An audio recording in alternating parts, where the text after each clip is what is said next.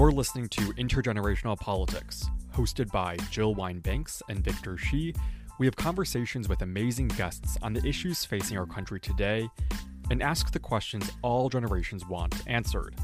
We hope you enjoy this episode, and once you're finished listening, leave us a rating or a comment to support future episodes of Intergenerational Politics. This is Victor Shi, a freshman at UCLA and also the youngest elected delegate for Joe Biden. And I'm Jill Wine-Banks, an MSNBC legal analyst and the author of The Watergate Girl about my experience during that trial. And since we're talking about um, a book today, I thought I'd mention mine as well. But today, um, we're not that far from January 6th, which was a wake up call to anyone who hadn't been paying attention before then insurrectionists fed lies for years by Donald Trump, stormed our capital, and made it clear to America that terrorism is no longer something from beyond our borders. Domestic terrorists and violence are now part of the American way. Uh, everything from QAnon to Proud Boys and so called militia groups. Um, so we're very excited that we now have a guest who can address those issues. There are reports, in fact, that people are talking about having another big attack this month. And we want to hear all about that from our guest. Our guest today, John Brennan, has insights and answers for us about the security risk facing our nation from threats at home, as well as from abroad and how to best deal with those threats. He was the director of the Central Intelligence Agency and was one of President Obama's most trusted national security advisors for the full Obama administration. Before becoming director in 2013, Brennan worked in the CIA from 1980 to 2005, specializing in Middle Eastern affairs and counterterrorism. He then started a consulting firm before returning as Obama's uh, Homeland Security advisor from 2009 to 2013, and then served as CIA director until 2017. This means that he served three Republican and three Democratic administrations. Since leaving government in 2017, he has been a really visible and vocal commentator on national security for MSNBC and wrote a highly relevant book called Undaunted My Fight Against America's Enemy at Home and Abroad, which I learned is the same publisher, it comes from the same publisher as Jill's book. So, mm-hmm. first, thank you so much for being here, John. It's a real honor, and we look forward to this discussion. Well, thank you, Victor and Jill, for the very kind invitation. I, I, look forward to the discussion. It's not as though there's any deficit of things to talk about, about what's going on in our country and the world today. So I, I do look forward to engaging with both of you. You are so right. There is a lot to talk about, and you have been involved in fighting terrorism for a long time. So I want to focus on that first and when you first looked at it, was domestic terrorism part of what you were looking at, or were you focused solely on international terrorism? Well, as a CIA officer uh, for the first 25 years of my professional career, uh, our focus uh, in CIA is abroad. We have foreign intelligence responsibilities and capabilities. And so, therefore, I was focused on foreign terrorist organizations, whether it be Hezbollah or the various Palestinian terrorist groups uh, in the 80s and 90s. Uh, and then uh, a lot of the Islamic extremist uh, organizations uh, that purport to be Islamic, uh, Al Qaeda, ISIS, Al Shabaab, and, and, others. So I was looking at the international environment and the connections between them.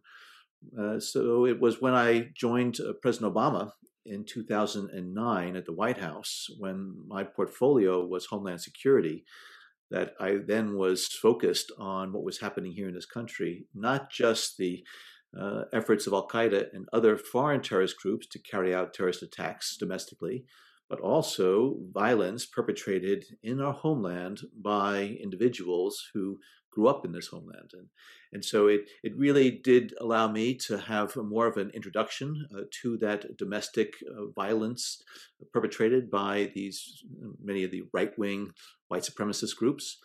Uh, I also had an opportunity when I was uh, a CIA officer uh, and had the opportunity to stand up the National Counterterrorism Center, working closely with my FBI counterparts, mm-hmm. who obviously have been focused for their entire history on uh, domestic violence.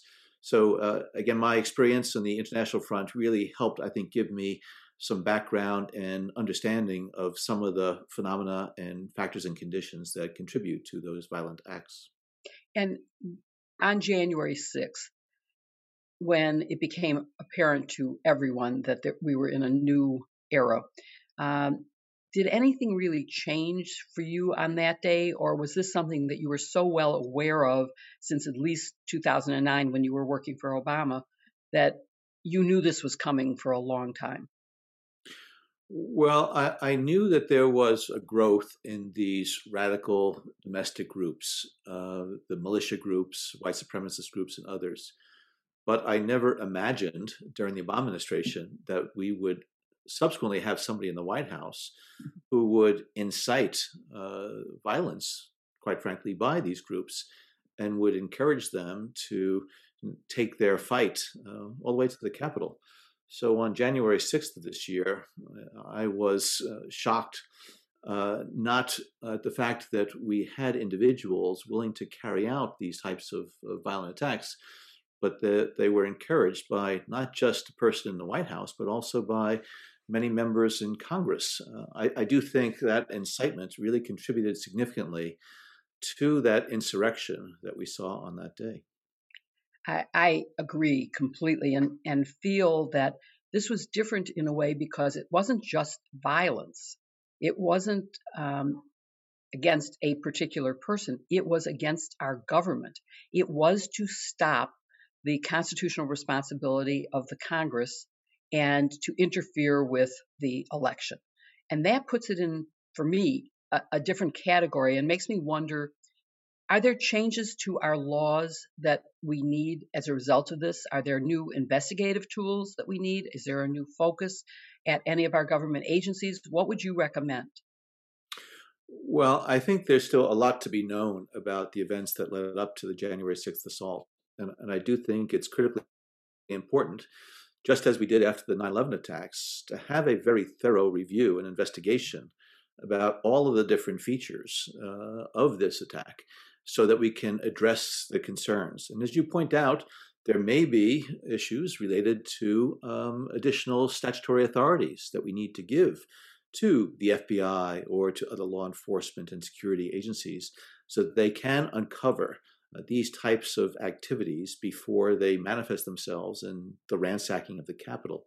There may need to be some different practices and, and policies in, in place, taking advantage of existing laws.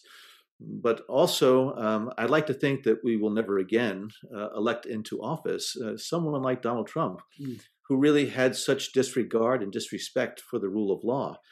Because despite the wisdom and the foresight of our founding fathers, I don't think they imagined somebody that would be president of the United States who would, as you point out, try to undermine our democratic processes and try to uh, perpetuate uh, his um, staying in the presidency beyond what he was uh, entitled to. What you're saying is is very relevant to um, a recent guest that we had and her comments. This was Secretary Madeleine Albright and her new book about fascism, and she defined fascism as a process, not an ideology, and said that until recently, one of the essential elements of fascism was missing, and that was violence. And she said, now, of course, we have that.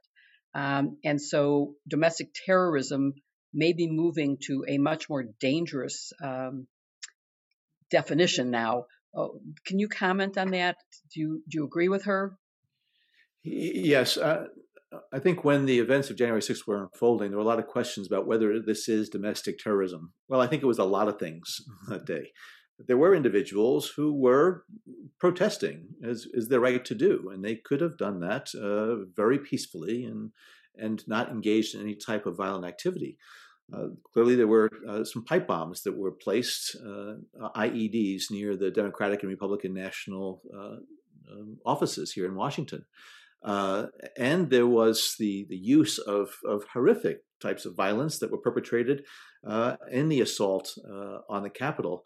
And so I do think that uh, some of that activity certainly uh, falls within that category of domestic terrorism. Um, now, it's you know better than I do, Jill, uh, being a, a, a lawyer and, and, trained in the law. uh, that there are a, a variety of, of criminal statutes that can be applied in cases like this. And that's why I do think it's important that this investigation be very rigorous, be thorough, and, and clearly bring charges against those individuals uh, for whatever um, activities they engaged in that were against the, the laws of this country, up to including the ringleaders, uh, the ones that were bashing through the windows and the doors of the Capitol, but uh, those that incited insurrection, which in my mind is, uh, is sedition. And I agree with you. In terms of investigation, you're focusing, it sounds to me, more on the criminal possibilities, uh, but um, we now have the possibility of a 9 11 style commission to look at this. Do you think that that would help as well? Well, I, I, I think that there are a number of avenues that can be pursued. And I know that Speaker Pelosi has initiated a review uh, asking uh, former General Honore to lead a, a, security review of what happened on that day. Uh, there are congressional hearings that are ongoing uh, as we speak. Uh, but also, I think that we shouldn't just be looking at what happened tactically on that day. We need to take a broader, more strategic look, the way the 9 11 Commission did on the 9 11 attacks, and to see not just uh, again the the manifestation of that violence on that day, but what are those contributing factors? The lack of preparation and preparedness, the intelligence system that worked or didn't work, uh, what are the training uh, and, other types of, of capabilities that are necessary in order to uh, prevent these types of uh, actions from taking place? And again taking a, a broader more strategic and systemic look at what happened. And so whether you call it a 9-11 commission or something else i do think it's important that it be bipartisan. This is something that is not in the preserve of one party or the other. It really needs to be done as a, a good government initiative uh, bringing together people with the requisite experience expertise as well as determination to get to the truth as opposed to making political points right and I think we'll talk more about that, but I want to stick with the events of January 6th for just a bit because um, it seemed different to me than Charlottesville or even the threat to Governor Whitmer, uh, partly because, as you've noted, it was egged on by the President of the United States. They were armed and they stormed the Capitol and did severe violence uh, that led to death of five people. Um, they were yelling "Hang Pence" and wanted to kidnap Pelosi, uh, Speaker Pelosi, and and I think this is key. They did this in an effort to overturn a free and fair election and to stop our government in its uh, doing its duty. So um, it, you said the word insurrection, and I want people to understand that this wasn't just a protest. It wasn't a riot. It was insurrection. It had a purpose. Um, do you agree with that? And has there been anything like this ever in our history that you're aware of, either from foreign or domestic terrorists? Well, it, it, people are using a lot of different terms. I think insurrection is an appropriate one. I think an attempted coup by Donald Trump is another one, because as you point out, uh, there was, I think, a free and open election. And it was quite evident that Joe Biden prevailed in election in terms of having the sufficient number of electoral votes uh, and the dishonesty that was coming out of not just the White House, but also by members of Congress and senators who were leading the charge, the, the Josh Hawleys and the Ted Cruzes, who knew that there was not the type of fraud and wide scale corruption that uh, Donald Trump was alleging, and were intentionally misleading, misinforming, and I think propagating disinformation for the express purpose of generating this type of activity in Washington on January 6th. And so I, I do think it was something that was unconscionable. And quite frankly, I've been fed up with politics for, for a long time. And I, I understand a lot of politicians engage in embellishments, whatever else. But this purposeful, um, misleading, dishonest uh, commentary and narratives that they were putting out was, I believe, directly responsible for the rising crescendo of um, of anger that again manifests itself so violently uh, in the Capitol on January 6th that again was designed to prevent the peaceful transfer of power from one administration to the other. And from a historical standpoint, I cannot think of any other precedent where an incumbent in the White House actively engaged in this type of seditious uh, activity. So uh, it's just, again, uh, unimaginable uh, that we would have had to endure something like this because of the activities of the person who was at the White House. And in hearings um, in February 23rd, um, you had the leaders of all the law enforcement agencies involved the Capitol Police, the um, uh, Metropolitan Police of District of Columbia, the Sergeants of Arms of both the House and the Senate. And it seemed to me like they were blaming each other and weren't really getting to who was responsible, and particularly for the lack of preparedness and the lack of a speedy response in terms of dispatching, for example, the National Guard. And so, from your expertise, what do you think was available from the CIA and from the FBI uh, in terms of intelligence that might have led law enforcement to take a different response well, I think the um, federal agencies that would have been responsible for providing support to the Capitol Police and to the authorities uh, responsible in the district for keeping order that day would have been first and foremost the FBI, as well as the Department of Homeland Security. Department of Interior as well because of park police and other things. But mm-hmm. the FBI and DHS really have the capabilities, including on the intelligence front and on the assessment front, and it is it's apparent, I think, from some of those testimonies that there was a breakdown in terms of um, intelligence that uh, was available within the FBI. It was some tactical intelligence that was coming from their office in Norfolk about plans of individuals to actually carry out violent acts on January 6th. It made it to the Capitol Police Command Center, but it didn't get to the leadership. So, intelligence is not an end in itself. It really needs to be used, it needs to be made available to the right people. But I think there were a variety of, of uh, issues uh, that really need to be addressed. It wasn't just the lack of tactical intelligence getting to the right people.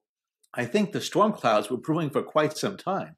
Um, I don't think you needed to be a real intelligence analyst to understand that there were going to be thousands of people that were going to be coming into the Capitol. They were going to be angry. They were going to be egged on by Donald Trump. And so the potential for them to engage in violent acts, I think it was readily apparent.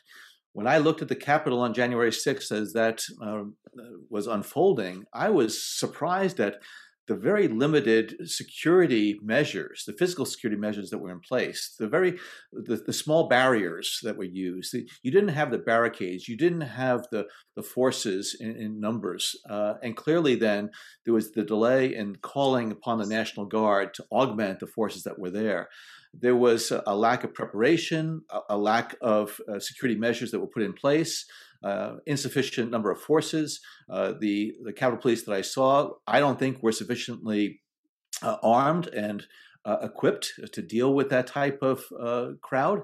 Uh, and then I think there was just a, a, lack of leadership from the standpoint of not being able to marshal and orchestrate the various capabilities that do exist in the district in an effective and timely manner. And so it, it, runs the gamut from taking a look at intelligence uh, availability to dissemination to security preparations to the perimeter security measures that were not in place to the inability uh, of the mayor to, to call upon the National Guard because the, the mayor of the District of Columbia doesn't have the same types of authorities as governors do. And so I think that's why there's a broad array of issues that need to be looked at because in incidents like this, it's usually, almost always, never one issue in terms of why things didn't work out the way they, they needed to. It's a broader array of missteps, uh, lack of preparation, lack of capabilities. And that's why I do think it's important to have a very thorough and rigorous review. It, it certainly seems that way to me. You had the acting Secretary of Defense sort of uh, refusing to allow the dispatcher dispatch of um, troops. You had the FBI sending an email to the chief of police uh, at 7 p.m. the night before the insurrection, giving him information that clearly called out for you at least make a phone call and make sure he hears it and knows it. it was that serious. So the intelligence existed, it just wasn't communicated. And, um, you know, you, you have um, some of the groups identified as being part of the January 6th insurrection um, explicitly recruiting law enforcement officials. And so um, one of our other past guests, Frank Figliuzzi, has talked about um, the need for a domestic terrorism law so that the FBI has the tools it needs to be able to investigate these alt right groups and what they're doing. Um, do you think that's a good approach? I think it's certainly worthy of serious consideration to take a look at what additional tools, uh, statutory authorities that the FBI might need to look at uh, domestic uh, violence uh, activities, uh, activists, whether it be on the right or the left or whatever, that there needs to be uh, the ability of those organizations that we rely on to appropriately investigate these uh, types of activities before they manifest themselves in violence. Now, at the same time, we want to make sure that we continue to respect the, the privacy and civil liberties and the rights of all Americans. And so, you know very well, it's a, it's a very, very delicate balance, particularly when you start getting into the areas of social media. Obviously, technology has just uh, revol- revolutionized the way we conduct our lives. And a lot of our laws have not kept pace with the technological advancements that we've been able to take advantage of.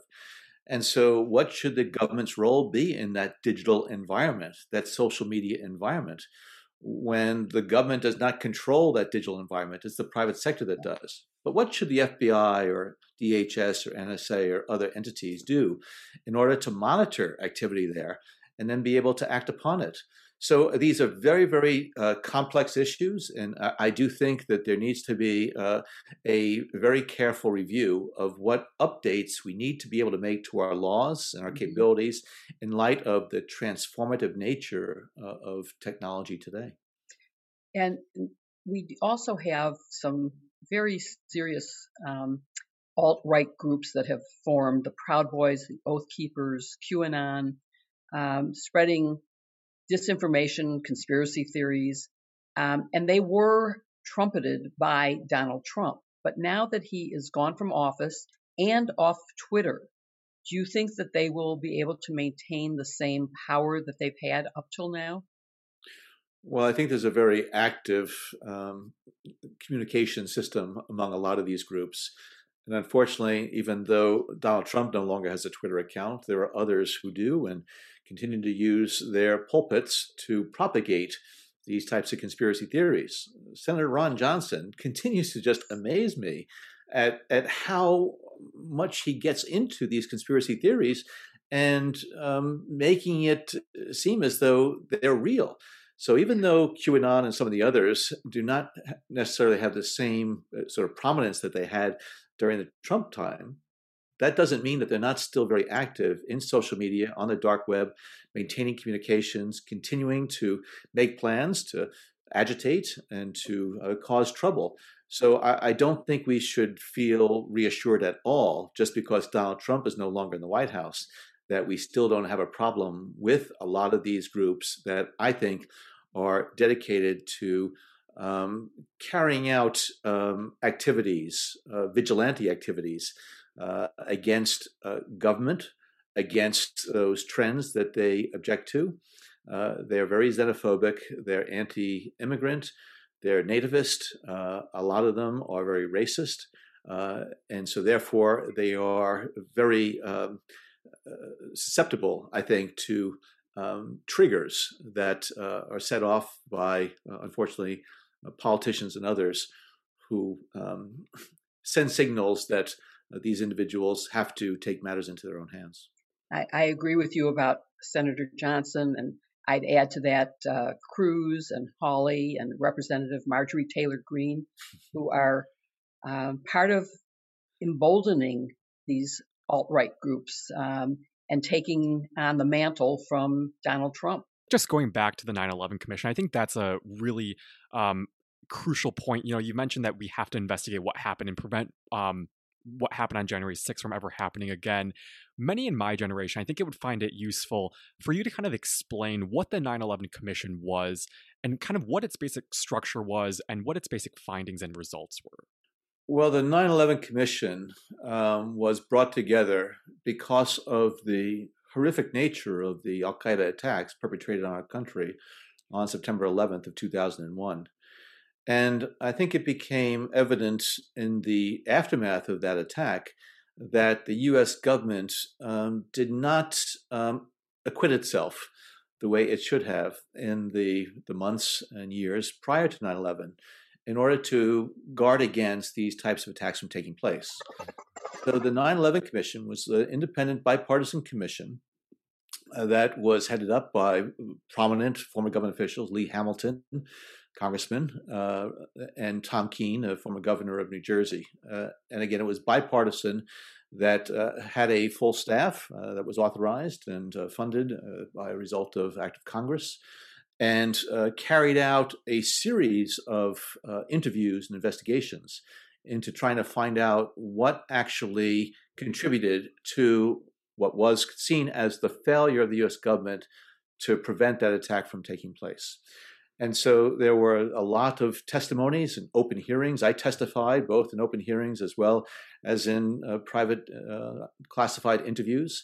Uh, and then the 9 11 Commission, the team members, pulled together a report uh, laying out uh, what they uncovered as far as the various uh, activities of the 9 11 hijackers, what they did in order to defeat the, the radar of the US government uh, and to carry out these attacks? What were the vulnerabilities that the 9 11 hijackers exploited? What were the obstacles to uh, sharing information among government agencies, such as between the FBI and the CIA?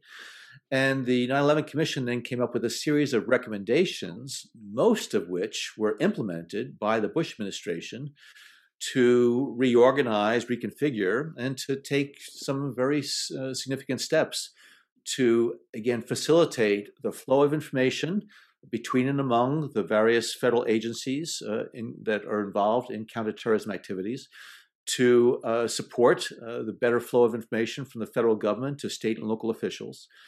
And uh, so there was a series of, of laws that were passed, most notably the Intelligence Reform and Terrorism Prevention Act of 2004, which again set up new organizations such as the Office of the Director of National Intelligence mm-hmm. and directed that there be uh, certain uh, changes made to the processes uh, of uh, intelligence and, and the national security establishment. And so it was a very worthwhile uh, review that resulted in very tangible and important steps that I think went a long way to addressing some of those uh, shortfalls and um, failures uh, that again contributed to those attacks on 9 11. Let's shift to the January 6th Commission, which aims to kind of do a similar thing, which is to examine the cause of the insurrection and provide recommendations on how to prevent such an attack on our government from happening again. Um, Mitch McConnell has already kind of reported or, or, said that he thinks that the uh, commission is political by design. And I'm wondering, you know, given what he has said already, do you think Speaker Pelosi can get a commission underway now, even though Mitch McConnell is reportedly uh, opposing it? Well, you know, I'm kind of surprised. Well, I'm not surprised. Something that Mitch McConnell does, certainly. Yeah. Uh, but I think if people look back on the 9 11 Commission, they would not say that was political. I would say that was good government at its very best. And uh, there was this very strong bipartisan, if not nonpartisan, effort to try to get to the truth and, and try to make reforms in the government that were going to prevent the recurrences of those types of attacks. And, and so um, I, I do think that you can find people from both sides of the aisle who will set aside any type of partisan agendas to ensure that uh, we take the necessary measures and steps to prevent uh, another insurrection from gaining that type of traction that led to the ransacking of the Capitol. So um, I believe that it, it, it, can be done. It should be done. Again, whether you call it a, a formal independent bipartisan commission, but I, I do think something has to be done that is going to be much more than just a review of the events of that day.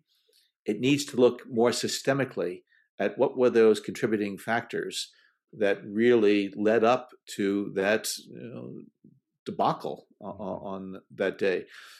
I think one of the issues that need to be looked at is during the Trump administration, it was clear that the federal government's interagency process and interactions atrophied badly. Mm-hmm. And there was not the type of, of communication and interaction uh, during the Trump administration among those different intelligence security uh, organizations as there was during the Obama administration, the Bush administration, the Clinton, and, and others going way, way back. And so uh, you, there may be an effort to try to better institutionalize uh, these types of interactions as opposed to letting them atrophy so badly because you have uh, an incompetent uh, individual at the White House who who prefers not to have a rigorous government process, but prefers just to have more of an authoritarian hand in making these decisions. Yeah, part part of Mitch McConnell's um, statement, which I happen to agree with him on, is just the fact that currently, as it's structured, I think uh, Speaker Pelosi has it seven Democrats and four Republicans versus the 9/11 Commission, which, as you said, was a bipartisan commission with half and half Democrats and Republicans. Do you think that what Nancy Pelosi is doing is a mistake in, in terms of the number of Democrats and Republicans being um, not balanced? Yeah, I have not looked into thoroughly what Nancy Pelosi, uh, all the details of her proposal. I, I, know that there is concern about this imbalance between Republicans and Democrats.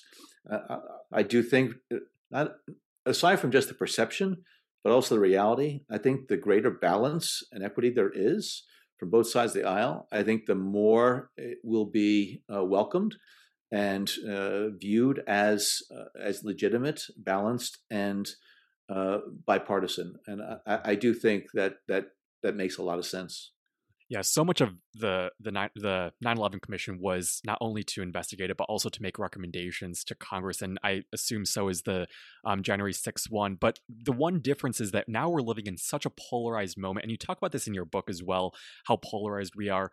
What do you think it will take to get support from both Democrats and Republicans in Congress, and to get the public to accept the findings of the commission and to actually make those recommendations um, once they're submitted to Congress?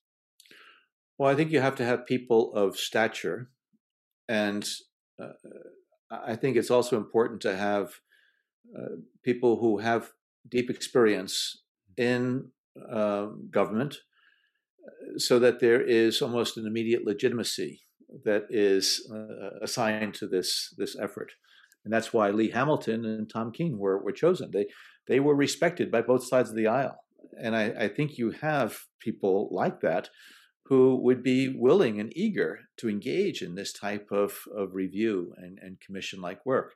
So the, the Pelosi initiative uh, could take a look with General Honore at what happened that day in a very sort of limited way.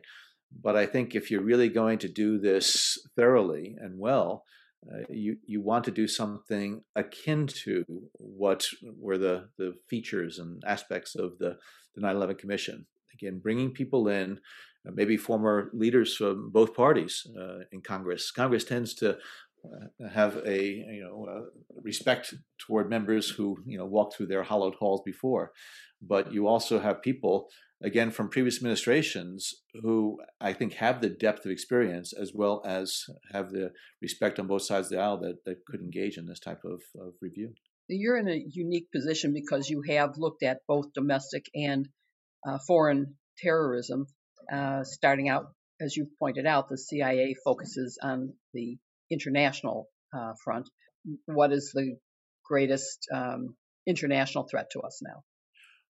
Well, the, the challenge for the United States and the national security team is that the United States has unrivaled responsibility around the world. And uh, the, the, the, United States has to be concerned about uh, superpower relations with Russia and China, has to be concerned about proliferation in North Korea, Iran, other places, uh, instability in the Middle East, our, our, forces that still remain in Afghanistan and Iraq, a situation in Syria, Uh, I will go back to the issue of cyber. I, I, do believe cyber is not just a real serious issue as far as our domestic uh, security is concerned uh, and political stability. I do think it's a very important international issue, particularly since most human activity these days takes place in a digital environment. Again, it runs the gamut from trade and business and financial activities, communication, education, uh, with the proliferation of cryptocurrencies. And for all of the benefits that accrue to us as a result of that digital environment, that World Wide Web, there are malactors that seek to exploit opportunities there mm-hmm. to uh, engage in activities that uh, not just uh, skirt laws, violate laws, but also undermine uh, our law and order in countries around the globe. So I, I, do put cyber and the digital world in a in a very uh, special place because I do think it not just holds our security and prosperity in its midst, but also it is the venue for so much malicious activity as well. At the same time, I am very, very concerned about the very serious uh, and insidious ill effects of climate change on international peace and stability. When I think about the, the rising seas pushing coastal communities inland and uh, moving populations across borders as a result of dislocations uh, associated with uh, climate change.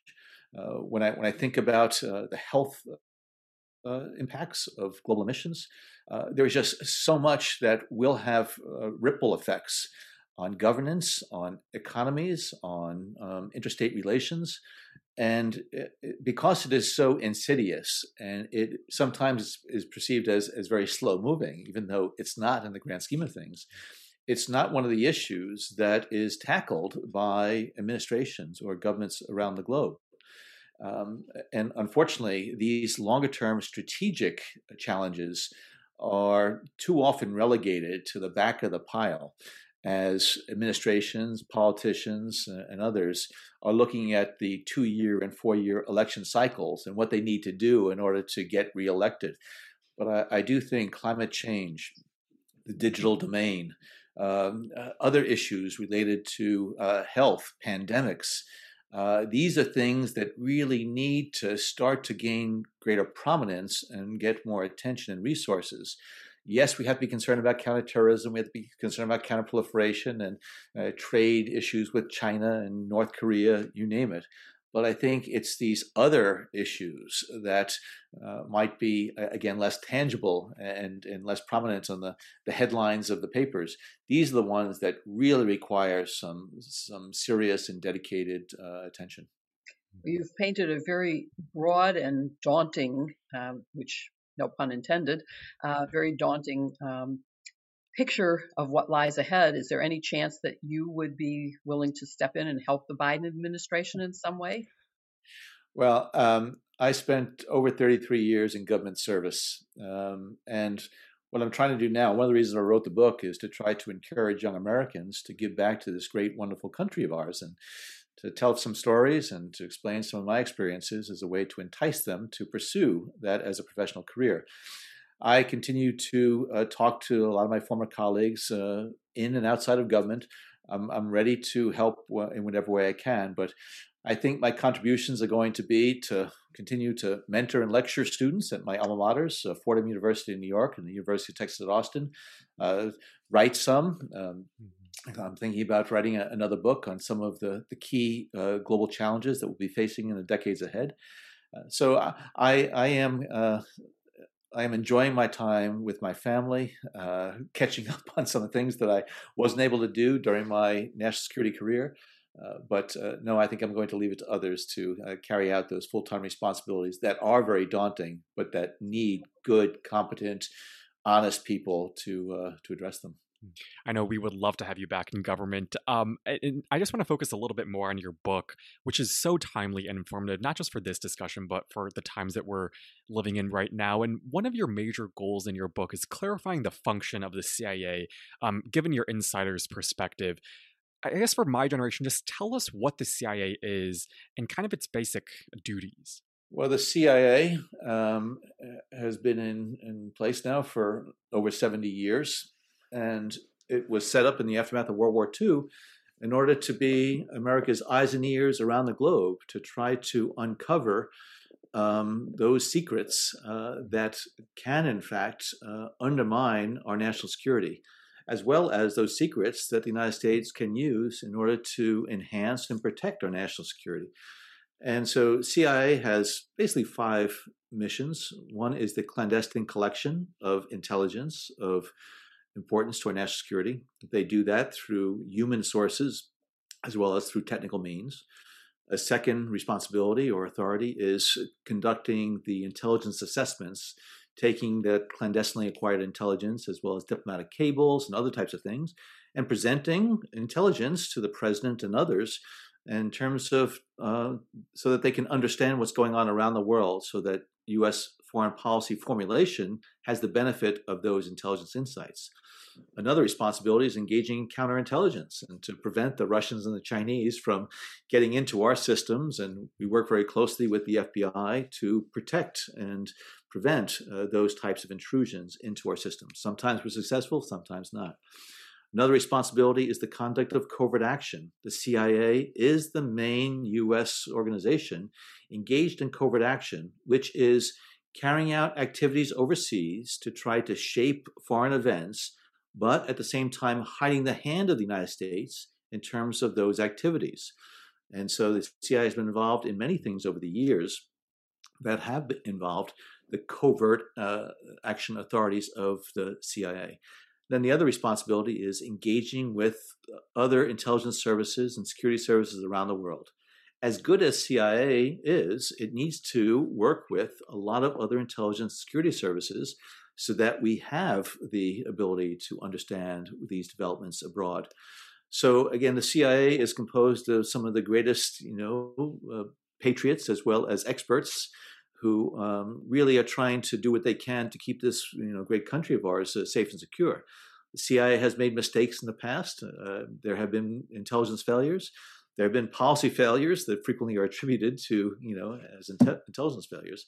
But uh, I am just so pleased that uh, Bill Burns, um, who is uh, President Biden's nominee, for the CIA director, and he went through his confirmation hearing yesterday. I am just so pleased that someone of, of Bill's stature and experience and integrity is going to uh, soon be taking up residence in Langley. Mm-hmm. Definitely. And we've talked a lot on this podcast about how Donald Trump has done significant damages to institutions like the Department of Justice and the FBI.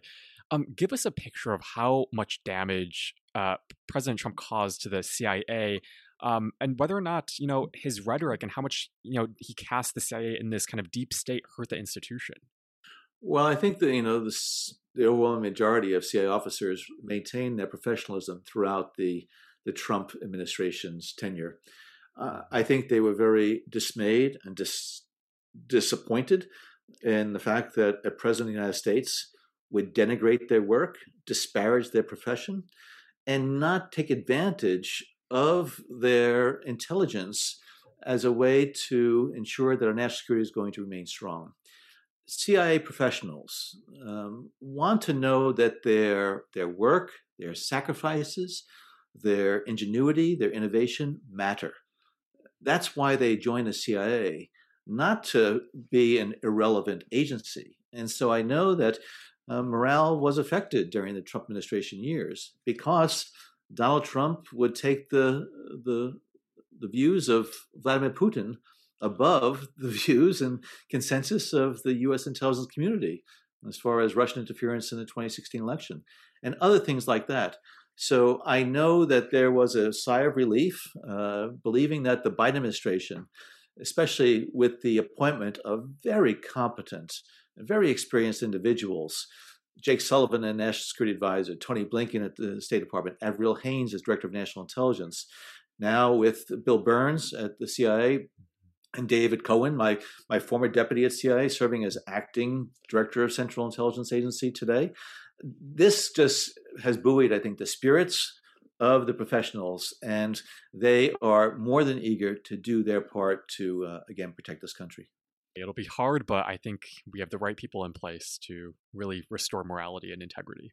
And and you are an inspiration, I'm sure, to all of those people who are still at the CIA. Um, I suspect that you were not the outspoken person that you are now uh, during your government service, um, that now you feel like you can speak the truth and use your experience to make points that need to be made.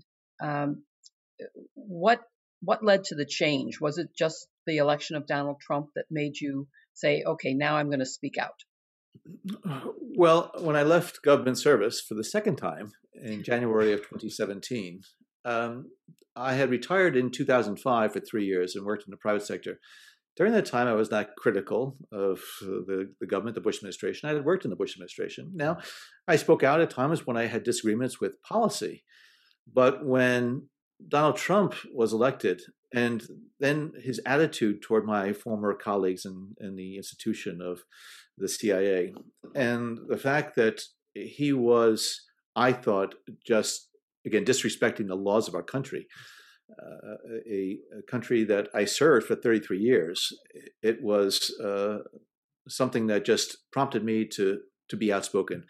Throughout my 33 years, I worked hard to defend the right of private citizens to engage in freedom of speech, and maybe I was taking advantage of of my the, my labors over the years. But I just felt as though I was I was obliged. Uh, I was not going to stay silent in in the face of all of Donald Trump's lies, dishonesty, lack of integrity, and incompetence. And so I know a lot of my former colleagues, and you know, feel as though I, I shouldn't have spoken out as vociferously as I have, and that's their right to you know say that I I shouldn't have done it. And a lot of people think I'm partisan. I'm not. Uh, in the book, I say I'm an equal opportunity offender. Uh, during the Obama administration, it's interesting um, and ironic that it was many of the Democrats that were calling for my resignation or firing uh, when I was director of CIA, um, as I defended the CIA uh, against what I thought were some partisan broadsides from the Democrats. So I I speak out as forthrightly as I can, and sometimes uh, maybe I am not as sensitive to the political ramifications of that, um, which is fine. Uh, I'm not running for office. Uh, uh, I'm not a Democrat or Republican. Uh, I, am a national security professional, uh, former uh, professional at least. Uh, but again, I, Donald Trump was somebody who I just could not um, stomach as far as what he was doing to this country, trampling um, our uh, democratic institutions, and his dishonesty, lack of integrity, lack of competence was just too much for me to bear in silence, which is why I decided to speak up and speak out. Um, and so, again, people will will criticize me for it, but uh, I am comfortable uh, having done what I did. And I think that, of course, everything you're saying is what has made you such a very excellent commentator on MSNBC because you do speak the truth and you are doing it out of a sense of loyalty to the country, not for a political party. Um, but uh, let me ask you about something that's related to what we're talking about, which is what's happened to the Neera Tanden uh, nomination and the fact that despite all of the horrible things that Republicans have posted on Twitter, uh, which they've ignored and thought was okay, they're saying they won't vote to confirm her because of tweets that have been uh, politically um, charged what do you think? I mean, what what what should happen here? Well, I, I think it's a an awful double standard. Uh, and there was a piece in the Washington Post this morning. It might have been by Dana Milbank.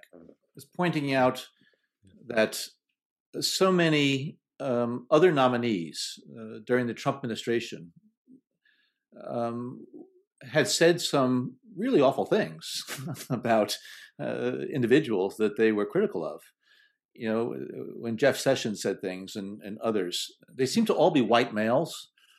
And all of these individuals uh, were confirmed, including with votes by Joe Manchin from West Virginia. And so it really made me think oh, is this a double standard? That here is obviously a very accomplished woman of color who spoke her mind and sometimes in strident ways. despite the fact that you have the Donald Trumps and the Jeff Sessions and the Mike Pompeos and, and others, and looking at the senators, all the things that they say and do. But that's okay. And they even voted for a number of these individuals for confirmation for cabinet positions. But when Neera Tanden is nominated for it, all of a sudden the things that she said are beyond the pale. And I do think it's it's very instructive about how we look through certain prisms differently. She's a woman and she's a person of color. Well, I, I just find it um, very, very uh, dismaying that you you that you have individuals, and I call out Joe Manchin for this. You should take a look at his his votes for individuals uh, in the Trump administration who I think uh, engaged in uh, these type of, of rhetoric uh, far worse than than Neera Tanden did. I want to go back to your book, um, and in it you talk about Donald Trump isn't the biggest threat facing our country right now; that it's polarization. Now, of course, I think he is one of the prime factors in causing polarization. But can you elaborate more on that point? Because I thought it was a fascinating one in your book. Eh, well, you know, Donald Trump has been a, a very astute observer in many respects of the domestic political scene. And I think he recognized as he was preparing to have this run for the presidency that he was going to get on this bandwagon of the right, uh, of those individuals who, for a variety of reasons, are nativist, xenophobic, anti immigrant, maybe even anti government, and was going to ride that wave. And I, I do think uh, uh, let me take a step back here. Globalization, in terms of how this world has become much more interconnected over the course of the last several decades, in, in particular, has brought us all together and it's really advanced the human condition. At the same time, the impact of globalization has been very uneven in terms of wealth, income, economic, educational, employment opportunities.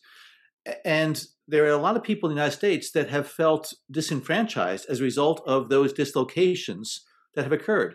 The outsourcing of jobs, those um, small towns in the Midwest or, where the factories that employed their grandparents and parents and aunts and uncles for many, many years closed because these jobs were being outsourced to be able to take advantage of cheaper labor overseas. And so there's a lot of anger an animus that has been built up in different parts of this country because they see changes taking place that have really not benefited them at all. And they see this influx of people who look differently than they do and pray differently than they do with in different languages, whatever else. And so they have felt alienated within their own country. Now, I think that has led them to a lot of this, you know, again, xenophobic, uh, anti-immigrant, and anti-government sentiment and it's because these very legitimate concerns and grievances have not been, I think, adequately addressed by government. And Donald Trump and others have demagogued that issue rather than trying to describe and explain the complexity of these issues and the need to address them in a much more systematic fashion. Um, Donald Trump has has riled them up and has pointed fingers at these, you know, at the deep state or corrupt politicians or others, and really has done an injustice. And so that split has been taking place between the right and the left, I think, over the course of the last several decades, made worse by the politicians, the corrupt and craven politicians like Donald Trump, that just further polarize the national debate and discussion. And so that's why I say that Donald Trump certainly is symptomatic, but he's also an accelerant of some of the trends that were underway. And uh, and that's why Joe Biden, I think, really recognizes that this growing polarization is just undercutting our country's future. We need to bring it back. But unfortunately, there are people on the left and the right who continue to push in that direction. And I, I do think that there's going to be a need for you know some compromises on some of these issues. But again, these issues that uh, are very complex do not lend themselves to simple solutions. we encourage all of our listeners and watchers to go read that book, learn more about John's experience because it is really fascinating. I think one that all generations can learn from uh, during this really important time. So, thank you so much for being on. We are really grateful and we enjoyed the conversation. Thank well, you thank so you, much for spending time with us, John. Yeah. Well, thank you, Victor and Jill. I think what you're doing in terms of intergenerational uh, discussions and is critically important because uh, myself from an older generation, uh, I'm, I'm, hoping that as we pass the mantle to the next generations, that they will build upon any accomplishments or successes that we've had, but also try to maybe course correct uh, when we didn't get it right. So this type of podcast, I think, is critically, critically important. Thank you. Thank you so Thank much for being you. on.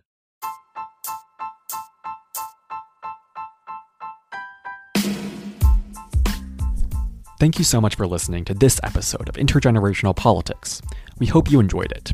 We always love reading through your comments and your reviews, so let us know your thoughts about this episode of Intergenerational Politics on Apple Podcasts to support future episodes.